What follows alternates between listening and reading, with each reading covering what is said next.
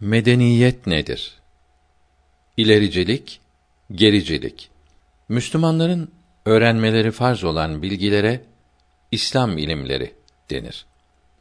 İslam ilimleri ikiye ayrılır.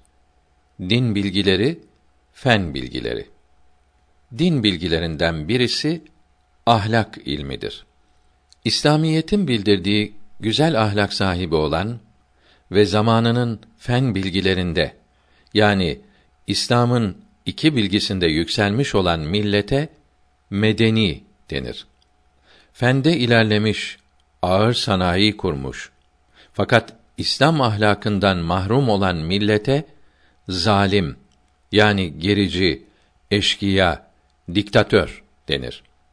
Fen ve sanatta geri ve İslam ahlakından mahrum olanlara vahşi, adi denir.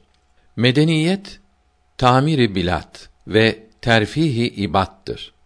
Yani şehirler yapmak ve insanlara hizmettir. Bu da fen ve sanat ve güzel ahlak ile olur. Kısacası fen ve sanat ile güzel ahlakın birlikte olmasına medeniyet denir.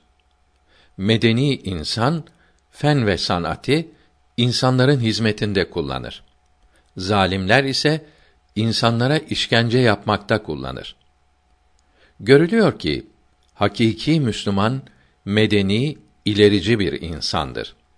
Hristiyan, Yahudi ve komünist, yani dinsiz, gerici, şakî ve zavallı bir kimsedir.